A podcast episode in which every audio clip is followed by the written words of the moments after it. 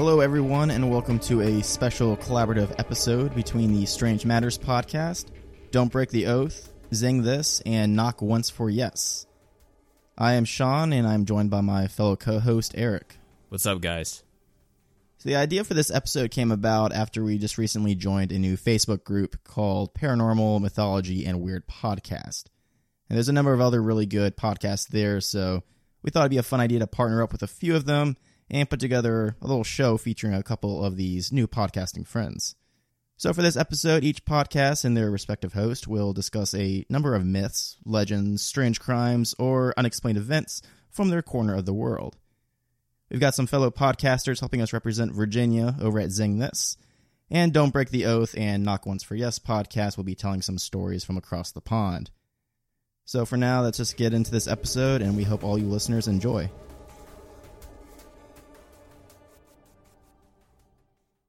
Hello, everybody, and welcome to the Strange Matters podcast, where we discuss all that is bizarre, mysterious, and unexplained.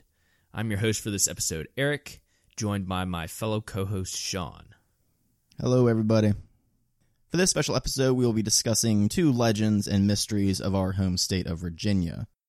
As one of the original colonies of the United States, Virginia has had a long and storied past and has been a place of great importance throughout U.S. history having played important parts in the Revolutionary War and being a key location in the Civil War.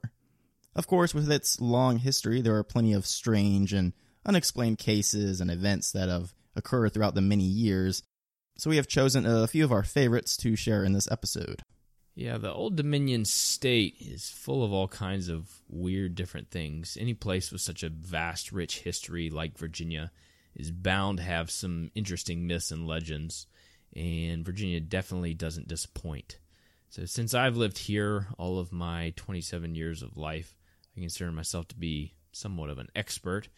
And I've heard stories from people who have encountered ghosts in some of the old Civil War era buildings around the medical campus, all kinds of different stuff like that.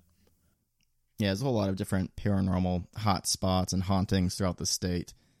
One example of a great legend is the episode we did a long time back discussing the Bunny Man Bridge in Northern Virginia, which was a spot where a supposed psychopathic murderer in a bunny suit has been terrorizing the locals throughout the year. But for this episode, we got two new cases to talk about, and the first one is the Black Sisters of Christiansburg. The Black Sisters is a dark story of three sisters who, as the legend goes, were a notorious murderous family each of these three sisters is either convicted or believed to have murdered at least one person, most of them family members. This makes for a pretty special story as it is already pretty rare to hear of female serial killers, and it's even rarer to murder as part of a group, let alone all of them being in one family. Yeah, the name the Black Sisters actually was a kind of a a term that came about from the fact that they were almost always seen in public wearing black clothing, and they're frequently accused of being witches or Satanists, given their just kind of mysterious nature and their dark demeanors. And they really were kind of shunned by society, and whenever they'd come around, people would kind of avoid them and move to the other side of the street so they could stay away from them. So they had a pretty dark reputation as it was. Yeah, definitely. So the three sisters were Mary Sneed, Carolyn Martin, and Virginia Wardlaw. And they were originally born in Georgia, but it wasn't until they moved to Virginia that their infamy would really begin. So the sisters, who would go down in history under the nicknames of Black Sisters, as Eric was talking about, they moved to Christiansburg, which is a town in Montgomery County in the western portion of the state, around 1902. It was here that Virginia, who was described as unmarried, cultured, and beautiful, founded the Montgomery Female Academy. Her sisters, Caroline and Mary, the latter which was a widow, also helped their sister run the girls' boarding school. Beyond the morbid tale of the sisters, this boarding school itself has pretty quite the dark reputation about it. There are claims about how the lights would turn on by themselves at night while the custodians of the school were cleaning, and they all had to go around and turn them all back off again before they left. Yeah, these odd occurrences in the school became so severe that it actually led to the school eventually getting closed down. And the paranormal occurrences that would happen included uh, spontaneous fires, tainted water. There were these random ear shattering screams that would just kind of come from one hallway. Um, and then one time there was even the sound of this baby crying coming from the outside well, which might be connected with one of the stories we're going to talk about. But there were just all kinds of weird things, spontaneous fires that would happen in the kitchen, stuff like that. Yeah, the school really had a legend itself for unexplained phenomena. It was especially during this time that they were taking care of the school that the bizarre nature of the sisters began to attract attention to themselves, to the point that they would become near legends of the rural area. A driver in the town made a report saying that the sisters would frequently hire him to drive the trio to the nearby cemetery. And he would often stop at the edge of the grounds and watch his passengers while they walked further in, disappearing into the night. Now, one night after several such occurrences, curiosity got the better of him, and the driver discreetly followed them. And as he said, in the dim moonlight, he saw them gather around a grave, and the Black Sisters began to make strange gestures skyward and murmured garbled incantations which he could not understand. He later told that his whole body shook with fear, so strong was his feeling that evil was near. So, just from that story, you kind of get the uh, implication that some kind of ritual is taking place, or perhaps witchcraft or something along those lines. Yeah, it definitely seems to describe a situation where they're trying to summon something or communicate with a, a deceased soul or a ghost or something. But this was kind of the reputation that the Black Sisters already had. So, I mean, this could this guy could have been the one that started it all. Quite honestly, it doesn't have to be. It's not that it was necessarily based in fact. He might have just made it up. That's true, or cashed in later once their reputation was already well known. Now, most of the tales surrounding the sisters involve the academy at which they taught, which we had mentioned in part earlier. There are stories that the sisters would roam the halls of the school together, chanting unknown and nonsensical words. There were several mysterious rooms that were completely off limits, having up to three padlocks keeping it secured from the public, and no one would ever learn what secrets were hidden behind these doors while the sisters were in charge. Furthermore, children would often be moved from one class to another without any explanation. And several of the young ladies at the academy even claimed that several times they would wake up to find one of the sisters inside the dormitories during the dark nights, keeping a silent watch over their students while they slept. However, while there were many odd and unexplained things that occurred at the academy over the years, none of the stories about the school is as disturbing as that of the women who ruled over it. It was during this time that several disturbing and mysterious events occurred, including the sudden disappearance of an illegitimate baby that was born to one of Virginia's students.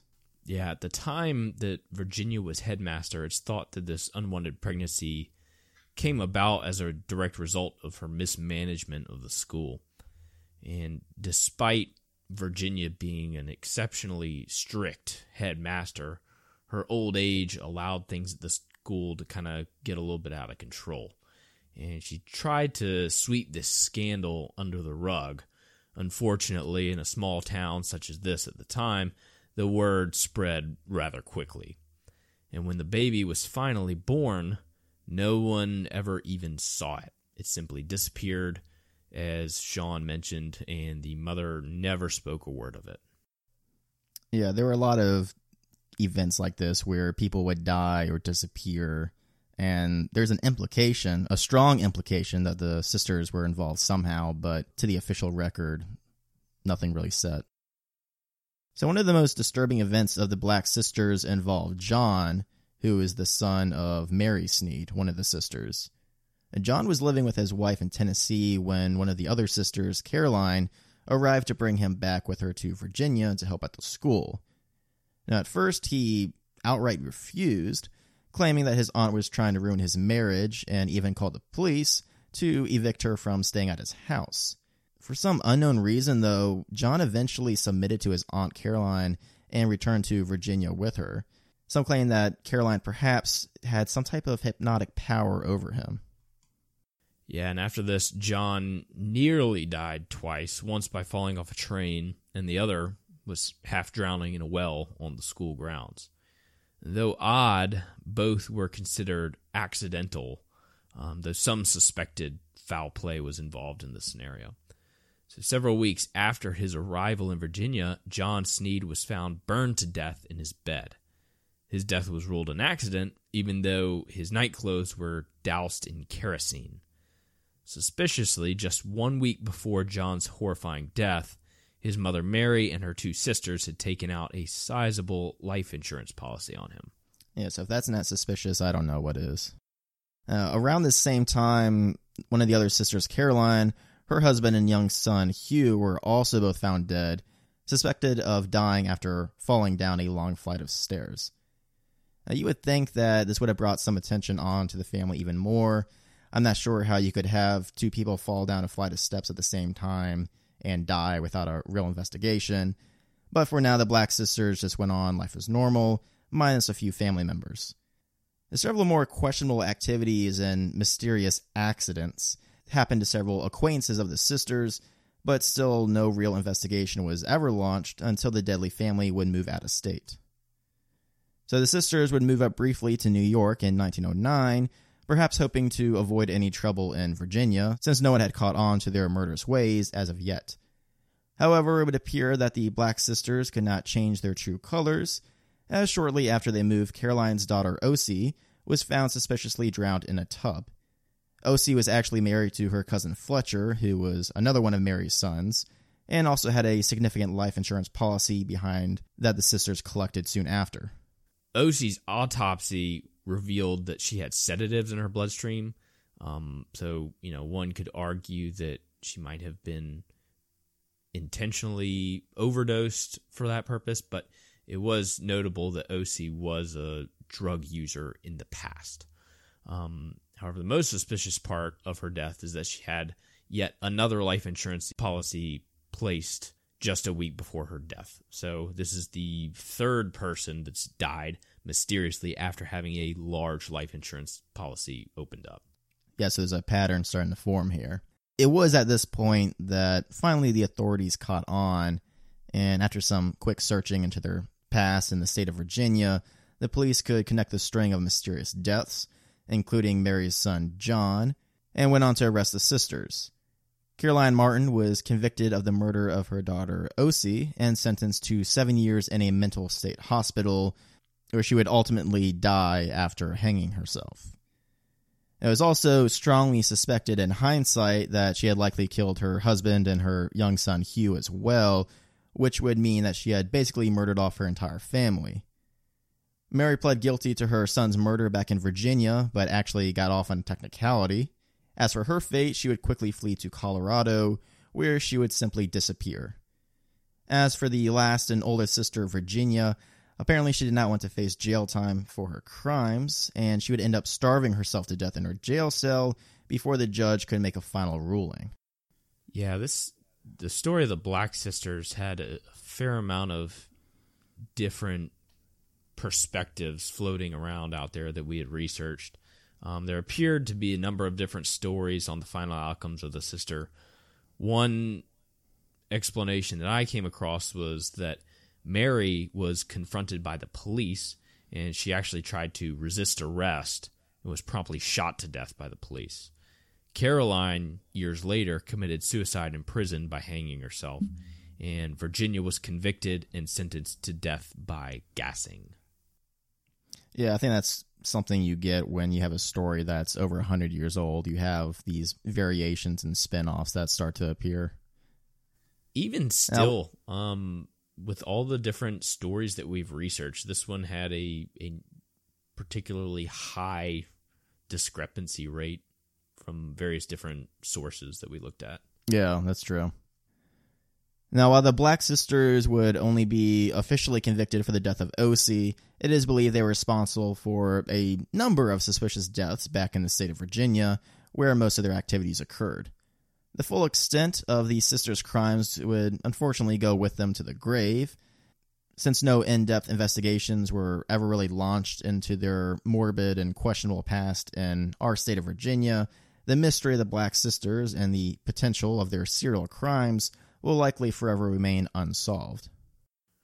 Yeah, so Virginia is now buried in Sunset Cemetery in Christiansburg, which is actually where I went to college at Virginia Tech, which is in Blacksburg, Virginia, but it's really close to Christiansburg, and we go there a fair amount. So I just thought it was kind of interesting. If I had known about this back when I was in college, I definitely would have gone to the cemetery and tried to have found her grave. Yeah, that would have been cool. I think one of our sources had the person who uh, went out there and saw her grave. Now, as for the notorious Montgomery Academy that the Black Sisters were in charge of, it was eventually torn down after it fell into a state of disrepair.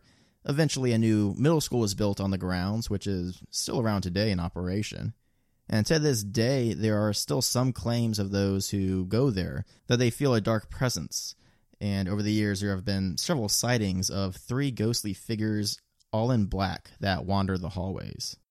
I really don't think there's a lot of credibility coming from some of the stories that we're reading from some of these various different sources. I mean, it does seem to be a pretty popular story in the area, and everybody kind of wants to have their own little take on it. I read probably three or four different completely falsified stories of people who had visited the grave and found something or experienced this encounter with one of the three figures and stuff like that.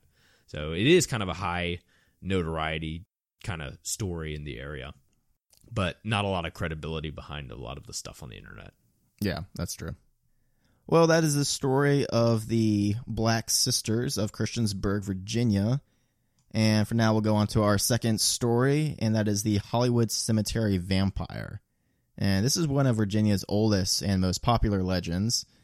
Now, Hollywood Cemetery, which is located in the capital city of Richmond, was originally started in the 1840s and holds the remains of notable figures such as presidents James Monroe and John Tyler, and the decorated Civil War general Jeb Stuart. Yeah, I'm a huge fan of cemeteries. I, I like to kind of go enjoy creeping myself out by going to them at night and there's always a million different places to kind of sneak around and explore in the cemeteries. And I've actually have some loved ones who are buried in the Hollywood Cemetery here in Richmond, and it's also somewhere that I've visited a couple times at night. Um, and you know, of course, I'm very careful not to tread on any of the graves or do anything careless, but they're super interesting places to visit and kind of read names and calculate, you know, how long people have lived. Um, but at Hollywood Cemetery, there are a lot of really large crypts and all sorts of awesome structures to kind of check out. Yeah, a lot of the tombs there are really cool to look at. Uh, while many visit the cemetery for its historical significance and fascinating structures, like Eric was talking about, the site also has a dark side to it as well. Though the cemetery has a number of legends surrounding it, none are as popular as the story of the Richmond vampire. There are several different accounts to the vampire that has arisen over the years, but all revolve around the mausoleum of W. W. Poole. As some stories go, Poole himself was a vampire, having to flee to the United States after being chased out of England for his blood sucking ways. Yeah, some people think that the WW printed on the side of the mausoleum resemble fangs, which is also just a little tidbit that kind of contributes to the lore. Um, however, this is probably just a coincidence, but it is still kind of a, a, strange coincidence. You don't know a lot of people with their first two initials who are W.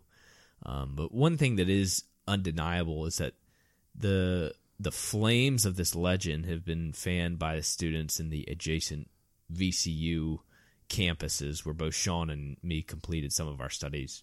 Um, it was actually featured in one of the VCU newspapers. I think the earliest dates back to is 1976 when they did their first feature on the story. Yeah, so it's definitely been around for decades and decades. And it's it's literally within walking distance of the campus itself. I mean, it's a long walk, but you know the college students go down there and check it out all the time. Oh yeah. Yeah, so there are a bunch of different versions of the Hollywood Cemetery vampire or the Richmond vampire. The most popular version of the tale revolves around the collapse of the Chesapeake and Ohio Railroad's Church Hill Tunnel under Church Hill, which is a neighborhood of eastern Richmond. The tunnel opened in 1875 and was part of the old Chesapeake and Ohio Railway. Initial construction was nightmarish in its description, due in part to Virginia's clay soil, which changed with rainfall and caused frequent cave ins. At some point, the tunnel was abandoned until 1925 when repairs were started to make it operational once again. So, October 2nd of that year, an engineer named Thomas Joseph Mason and several others ventured into the tunnel. According to the legend, the presence of the men caused an ancient evil that lurked in the tunnel to awaken, which made the tunnel start to collapse. After the disaster was starting, other men rushed to the tunnel to help any survivors, and it was here that the nightmare of the Richmond vampire really started. As the story goes, a hideous creature with jagged teeth and hanging skin had emerged from the tunnel collapse. The frightened men had no idea what this abomination of nature was, but decided that it was some type of unholy creature and decided to kill it. This creature escaped and made its way towards the James River. Pursued by the angry mob, the bloody creature ran straight into the Hollywood Cemetery. Once inside here, it vanished into the mausoleum of W. W. Poole, and the chasing men could not make any sense of what had just happened or where the creature went. As for a more reasonable explanation to the tunnel disaster, it is thought today that the horrifying creature that the onlookers actually saw was that of a man named Benjamin Mosby, who managed to crawl out of the tunnel after the collapse. Mosby was a 28 year old fireman who had been shoveling coal aboard the train with engineer Mason.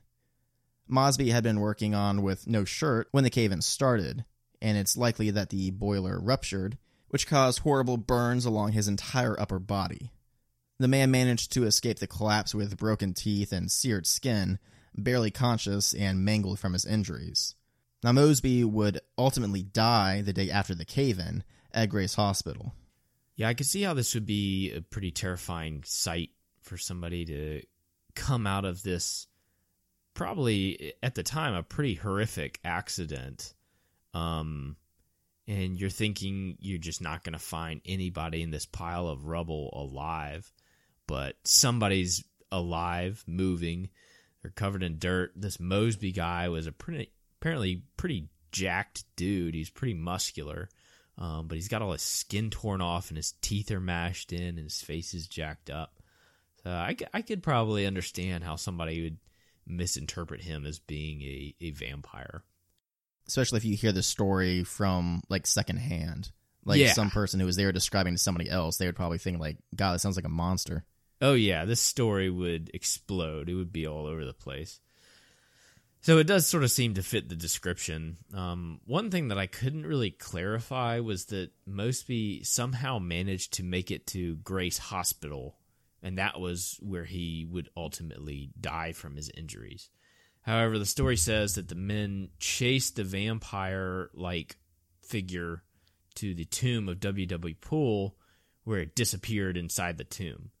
So I'm reading all this information and trying to figure out are we simply to believe that somehow Mosby went back to the tunnel and was found there and taken to the hospital? I don't know if he was like unconscious the entire time. Because, I mean, if they had found Mosby's body at W.W. Poole's tomb, then that would make the story seem to fit a little bit better.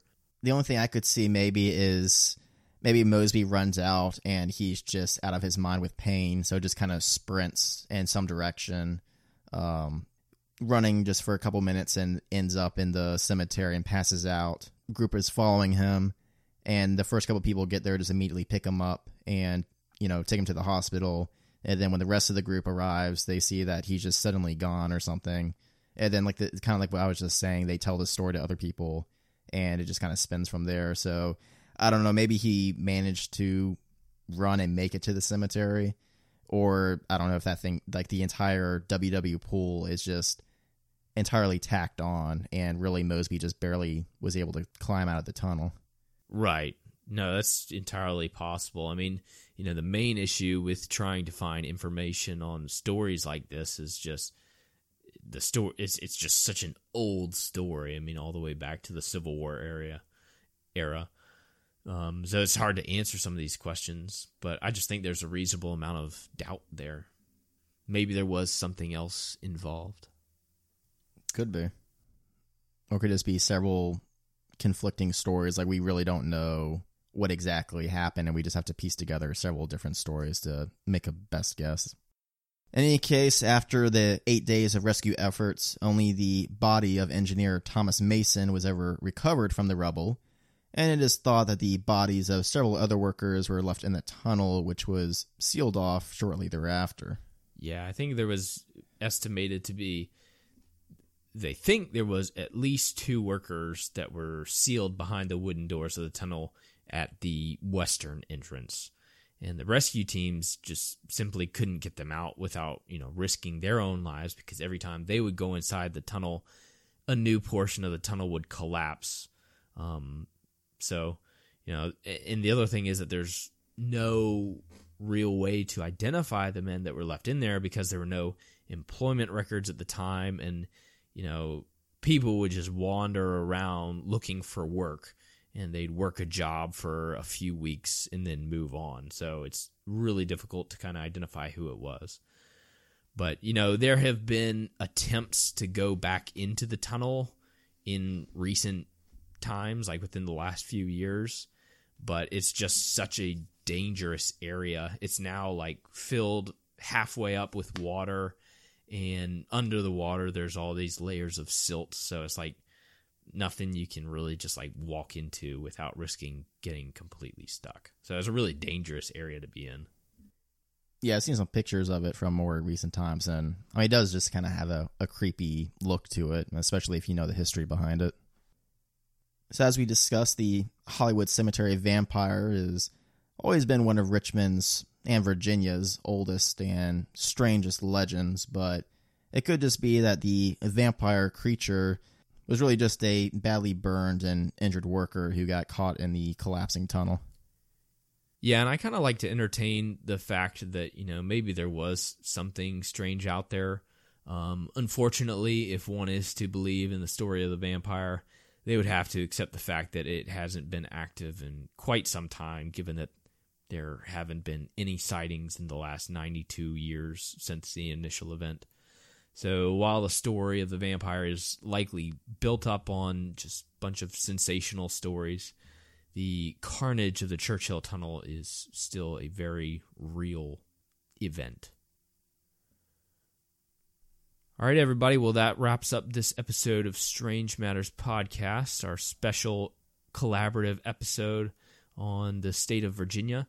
If you would like to check out more from Strange Matters, please visit us at our website, strangematterspodcast.com. So until next time at Strange Matters Podcast, take it easy. Bye, everybody.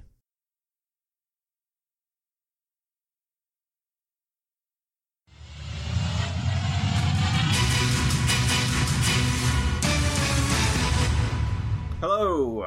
Hello there.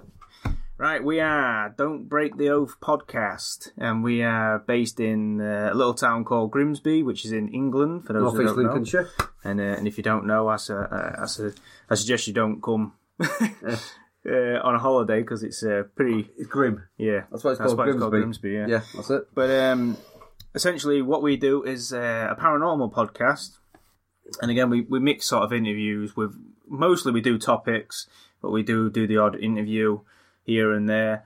Uh, so if you're into the paranormal, then you've come to the right place. If you Yep. come come and listen, listen to our show. So we just thought we'd just go into a couple of local stories, uh, nothing to write home about essentially, but just the little you know, things that happen in this area. Now, the the area we particularly live in is called Lincolnshire and uh, it's become known as the Lincolnshire Triangle because there's a lot of UFO activity that Hotspots. seems yeah that seems to go on around here. Yeah.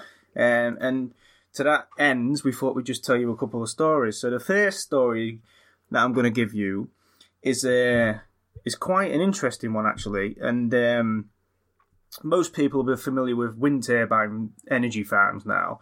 Uh, the you know they're throughout the world, throughout everywhere, aren't they? So you know most people know what we're talking about here. Well, this happened in uh, 2009 in a place just up the road called Conisholme, and the story goes like this: UFO damages wind farm in Conisholme, 2009.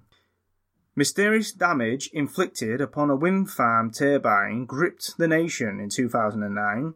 The turbine at Conisholme lost one of its 66 feet or 20 metre blade, and another was badly damaged in the early hours of January 4th. UFO enthusiasts claim that the damage was caused by a mysterious craft County councillor for the area, Robert Palmer, said he had seen, and this is a direct quote, a round white light that had seemed to be hovering over the site. Ecotricity, which owned the site, said the extent of the damage was unique.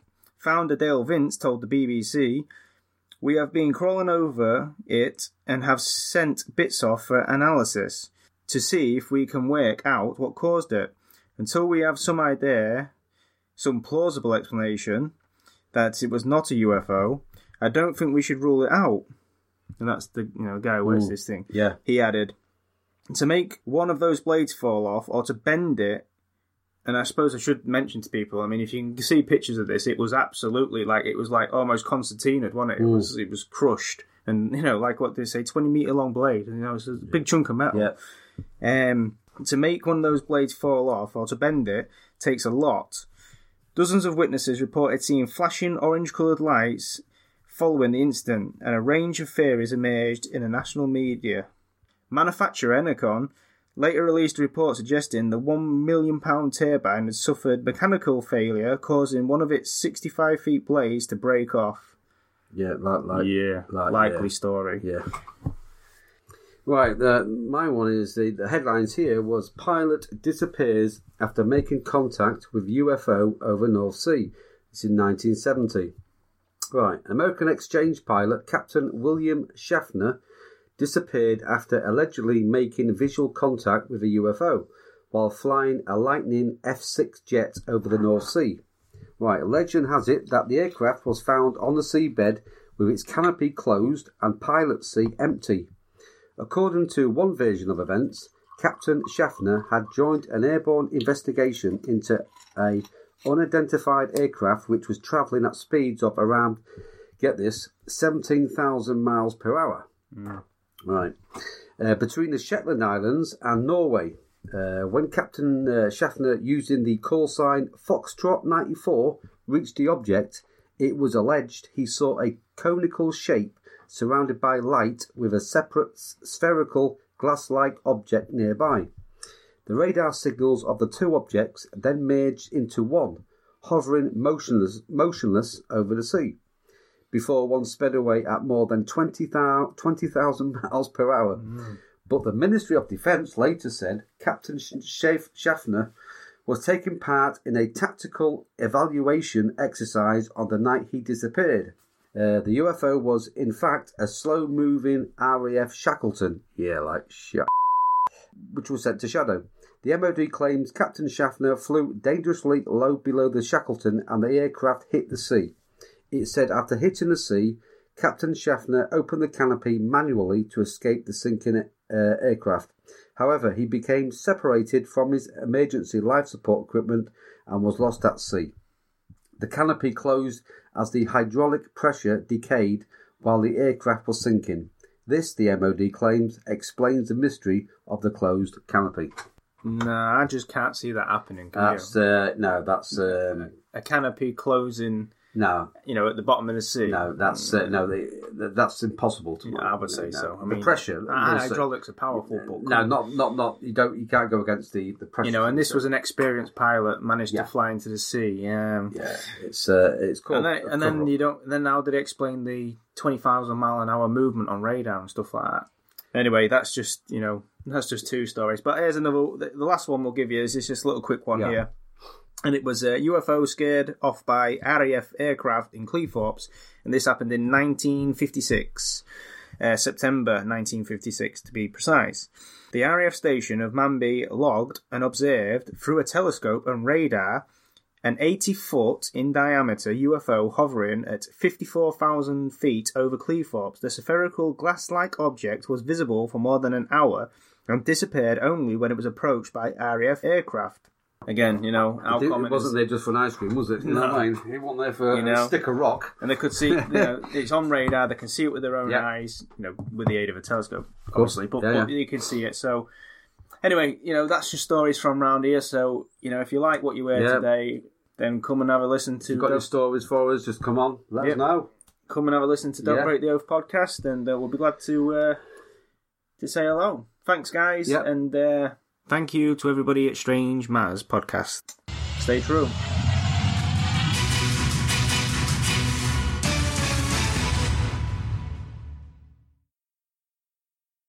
Hello, everyone. I'm Zinger, And I'm Ellie. and we're from the Zing This Podcast. and that's spelled Z E N G. this. That's right. And we cover everything from nerdy topics from video games to comics to movies to Mm-hmm. basically anything nerdy and stuff like that. But we wanted to help out Strange Matters podcast because they're also a fellow Virginian podcast, just like we are. Well, Virginia is the state of lovers. Of the paranormal, apparently. Yes. All right, Ellie, why don't you go first? Well, I always find this one very intriguing. Um, it's in the Virginia Tidewater region. Oh, It's in a little small town called West Point. Interesting. And yeah, and there's this mysterious light that a lot of people have reported over a hundred years um, along the railroad tracks in that so area. it's so it's a lantern light, like maybe maybe Green Lantern, yeah, yeah. It- Alan Scott version. It, oh, okay. Sorry. um, but yeah, it's it's kind of cool. There, there's a couple different theories. Uh, some people think that it possibly could have been a brake brakeman, like a train, you know, somebody that works on the tracks. um, accidentally got decapitated while working on the line. Oh. But, but but I like the I like the second theory better. That it's, most people seem to like is that it possibly could have been a train filled with Confederate soldiers Interesting. that yeah that went missing near this location during the Civil War, and this is possibly they were ambushed by Union troops, and this is a ghost train that's still traveling in the tracks. So that could be what this light is that people are seeing. So I think that's really cool. I just I love that kind of stuff. or it could just be Swamp Thing, since you said it was in the swamp. That is true. All right, cool. Gotta work in those comic references. Obviously. All right, well, mine actually, and once again a comic reference. Mm-hmm. So they announced Black Panther. Yes, Well, great I- trailer. Trailer, check it out. Yeah, it was definitely a great trailer, but here's the thing that's interesting to me. So I kind of looked it up, and you know, panther, mountain lion, cougar, puma, kind Mm-hmm. of technically all vaguely the same animal, a giant cat. Right. And I had always thought that they were, you know, around Virginia. I come to find out, if you ask the Fish and Game Wildlife Department in Virginia, they'll tell you they are, are not in this area at all. But Right. here's the part where it gets weird. There are multiple reports all the time Oh yeah. of big cat sightings, yes. which is very odd. So, where are all these sightings coming from then, if there are no big cats in Virginia? And why would the Fish and Wildlife Department be covering something like this up? Yes, very quick to, to say no. There, there's I no know such thing. it's it's very interesting. As you stroke your chin. But the other interesting thing was, I asked a few friends of mine because I'm like, well, I grew up in the area and I had always been told there was, you know, Yeah. mountain lions and stuff. Everybody said the same thing. Yeah, there's mountain lions around here. Why are you asking? Including one person saying, if you ask a fish and wildlife department, they'll tell you no, but they're lying. That is so weird. It is weird. So it's kind of one of those urban legend things to where everyone here knows that they're here, but not everyone else around. Hmm. Interesting. Well, we just want to say thank you to Strange Matters podcast for giving us the opportunity to talk about some cool, fun. some cool paranormal, ghosty stuff and some strange animal sightings that shouldn't be in this state. Mm-hmm. With them, real quick. Um, if you want to check us out, you can always find us on. Basically, whenever you find your podcast, especially iTunes, Google Play, and SoundCloud. SoundCloud, just search Zing This. Once again, that's Z E E N G Yep. this. You can also find us on Twitter at Zing This as well as Facebook. Thank you so much, Strange Matters, for letting us participate. Once again, I'm Zinger, And I'm Ellie. and we're from the Zing This podcast. Zing this. Yeah. This is Lil and Fitz, from Knock Once for Yes. a paranormal podcast where we talk about supernatural encounters, creepy legends, haunted history, and our own spooky adventures. And today we're going to tell you a creepy legend from our home county about a ghostly monk, a mythical knight, and a grisly discovery. Now, we're not exactly short of ghosts and legends in Northamptonshire, No, uh, but perhaps one of the most well known is the ghost of Woodford Church. the ghost was made famous by a photograph taken in 1964 that's widely believed to have captured the spirit on film. If you spend any time Googling ghost photos, as we do, We, which we do quite quite a lot. Woodford Church is uh, one of the most frequent to pop up in your search bar, and the photo itself shows the inside of the church looking down the aisle towards the altar. And at the altar itself, you can see a slightly misty figure kneeling as if praying. The head, arms, and feet are dark and slightly blurry, whereas the body itself is lighter, perhaps white, a little bit more clear, and looks like a robe or tabard belted at the waist. The small village of Woodford is very old indeed. The local landmarks in the village, known as the Three Hills, are in fact Neolithic barrows, and several Roman artefacts have been found in the area. But the Church of St Mary the Virgin, where this legend takes place, dates back to the early 13th century. By 1866, the church had already been round for quite a long time and was in need of some renovations. So, as part of the alterations, they were working on a supporting column to an archway in the nave, and they'd put up a beam to shore up the archway. But when they came to remove the beam, they noticed that the pressure of it against the archway had done a bit of damage. They could see that it had broken some fragments of the stone and that there was something behind the masonry. They pulled out the stone fragments and discovered a mysterious recess with a dark object inside. The workmen just assumed it was a bird's nest or something, so they just pulled it out rather roughly and dropped it. But as it fell to the ground, it broke apart, and they realised it wasn't a bird's nest, but a round box made of cane or bamboo. And within the shattered remains of the box was a bundle of coarse cloth. Now, at this point, they're thinking, treasure! they thought they'd found a hidden cache of gold or silver. And rather excitedly, they pulled the bundle open. But what they saw inside was not treasure, and they drew back in horror and dismay, for it was a mummified human heart. What? Mummified heart, not exactly at the top of my list of things you want to find from secret stashes. No, it's pretty far from treasure, unfortunately. I can just imagine the scene of these group of workmen. They've found a secret hole in the wall. They've pulled out this, you know, box, basket, whatever it is, and uh, crowded round, gold and silver flashing in their eyes. They're already spending their Brucey bonus in their heads.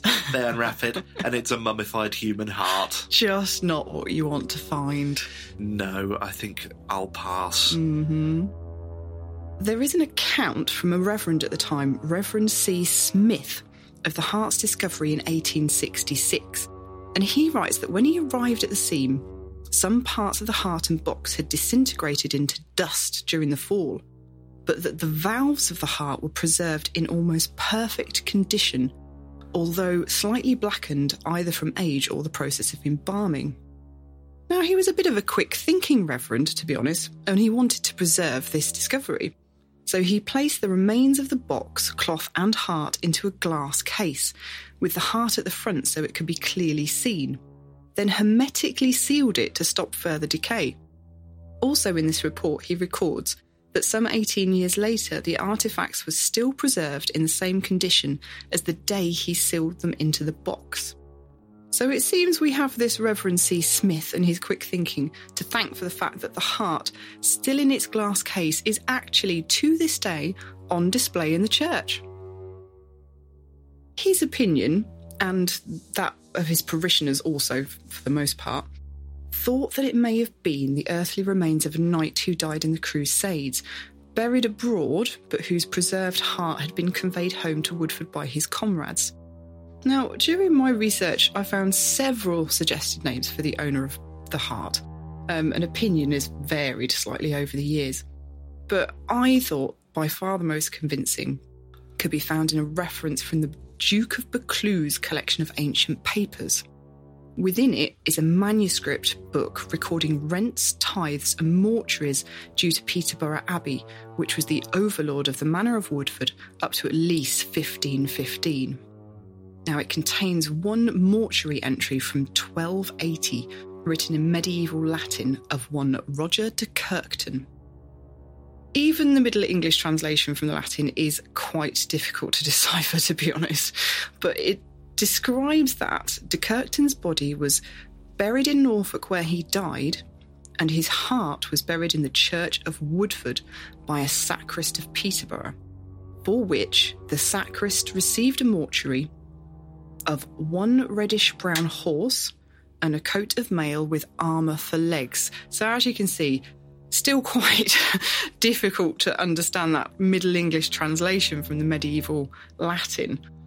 Yes, when we looked at it, we were struggling to understand the sentence that he received a mortuary. Yeah. Now, as far as we were concerned, a mortuary is a room or building where you store bodies. hmm So, after a little research, we found out that in Middle English, a mortuary is in fact a gift claimed by a parish priest from a deceased person's estate. So, it makes a lot more sense that Yeah. the parish priest was gifted a reddish brown horse and a coat of mail with armour for legs. Now, this would imply that the person's heart was perhaps not necessarily a knight, but at least would appear as one wearing armour riding a horse.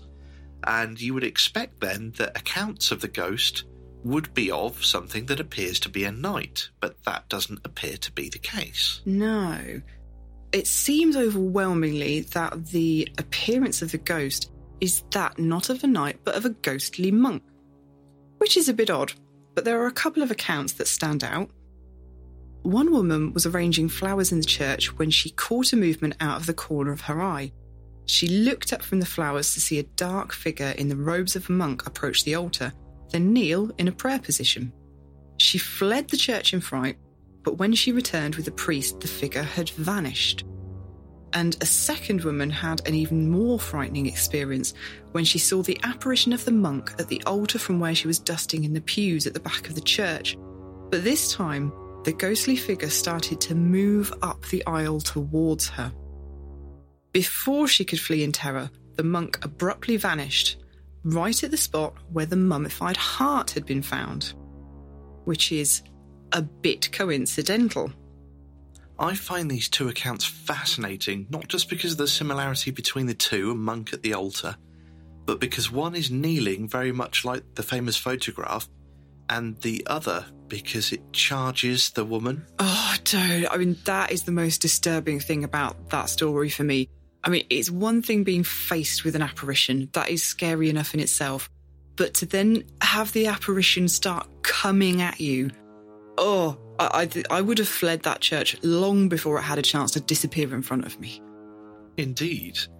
So, aside from these tales, the only thing we've really got going for us is the photograph. Now, going back to it, some more detail that it was taken in the summer of 1964 by Gordon Carroll. He was spending his summer touring local villages with a friend, and he mounted his camera on a tripod to photograph the altar of the church and used a two second exposure.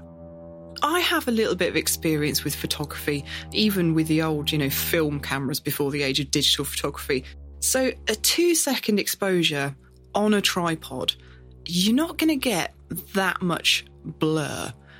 However, if a figure was to suddenly dart out from the wings of the church, unseen by the photographer, enter the frame, and then exit again without the photographer noticing that there was a person in this picture, you would see a huge blur from one side of the screen to the other. And as it is in this photograph, there is a little bit of blur around the figure, but only so much as you would expect from a person kneeling and just, you know, having a natural sort of wobble or very slight movement while they were sort of posing for the photograph. Two seconds is a reasonably long exposure, certainly enough to take a picture in a dimly lit church with natural lighting. But it's not an absolute age. It's not enough time for somebody to whiz in and out of frame and not be noticed by the photographer. Certainly very odd. I, Like you mm. say, you, you'd either get a blurry streak, Yeah.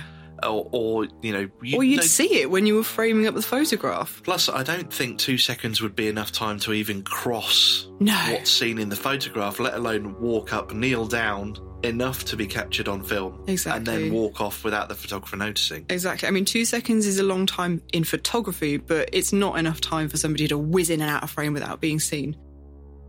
Also, if there had been another person in the church, The photographer actually then switched positions immediately after he took this photograph.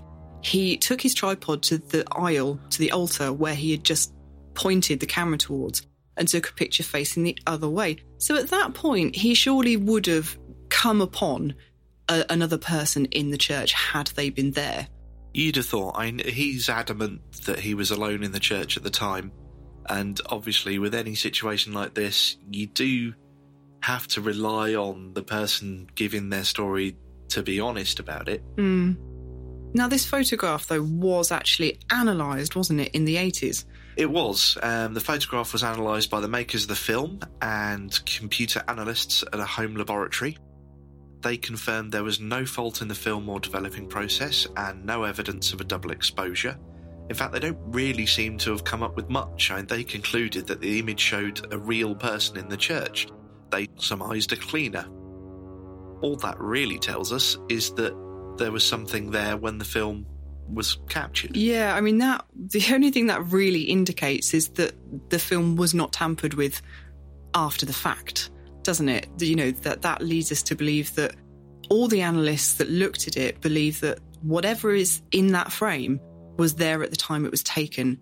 So at this point we're back to witness testimony, as is so often the case in these sorts of photographs. You kind of have to take the word of the photographer in this instance. He was the only person there so it's the only evidence we have really to go on. And he is absolutely adamant that there was nobody in the church and that he definitely would have noticed another person in the room at the time. So very, very strange. So, other than the photograph and the historic accounts, there's been one more recent account, I believe. There has. In 2002, author Natalie Osborne Thomason wrote in her book Psychic Quest episodes from the life of a ghost hunter of how she'd visited the church, her interest having been piqued by a man who had had a startling seance experience there. Now, during her visit, she asked, as we all do, is there anyone there? And in response, she heard the sound of a handbell, which is a bit odd. So she asked again, but this time the response was more violent, and she describes being swept aside by a tall, cloaked figure who was transparent and appeared stretched and out of proportion. And she also experienced an unpleasant, musty smell before the vicar vanished. So it's still going on to this day. It does seem. I, the thing that I've been thinking about since we've been talking about this is obviously we were looking at the evidence. The evidence seems to imply it's a knight. The accounts are more that of a monk. Mm. But if you think about it, people back then, a lot of the time, would have worn cloaks. Yeah. And I'm sure that people now, when you know, you tend to associate a cloak, Cloak, especially if with the hood up, it With- looks like yeah. a ghostly monk, doesn't it? But yeah, I mean, you're right. It could equally be, uh, you know, a knight would just as, as easily wear a cloak with a hood up. Although I've got And to say, from the photograph, it looks to me like a belted tabard. yeah, that's what I got. And the the thing that just jumped out at me was when you were talking about the final account, Mm. and it was that he was tall cloaked figure who was out of proportion. Yeah. Now, was that out of proportion, like arms and legs are too long, or was it the fact that it was more like a person wearing armour under a cloak and appearing much bigger Oh. than a normal person. I hadn't even thought about that. Literally, just came to me. I just think, out of, you know, what is it? A shadow figure in that sometimes they seem to be Stretched, yeah. stretched or squat, or Yeah. you know, she doesn't really describe whether it's what was out of proportion. No. But it was just a thought, you know, that someone wearing armour under a cloak would appear much larger and imposing. Definitely. And I mean, the fact that we have this account of this heart being buried at Woodford Church and that the owner of that heart did own armour that he then passed on to the sacrist that buried the heart. It all ties up a bit nicely in it a way. seem to, doesn't it? But eh, at the end of it, still leaves a bit of a mystery and a legend. The, the photograph is yet to be disproved. The monk is still making his ghostly appearances. And so the legend of Woodford Church lives on. We hope you enjoyed that local legend from Knock Once for Yes and that you'll join us again in future.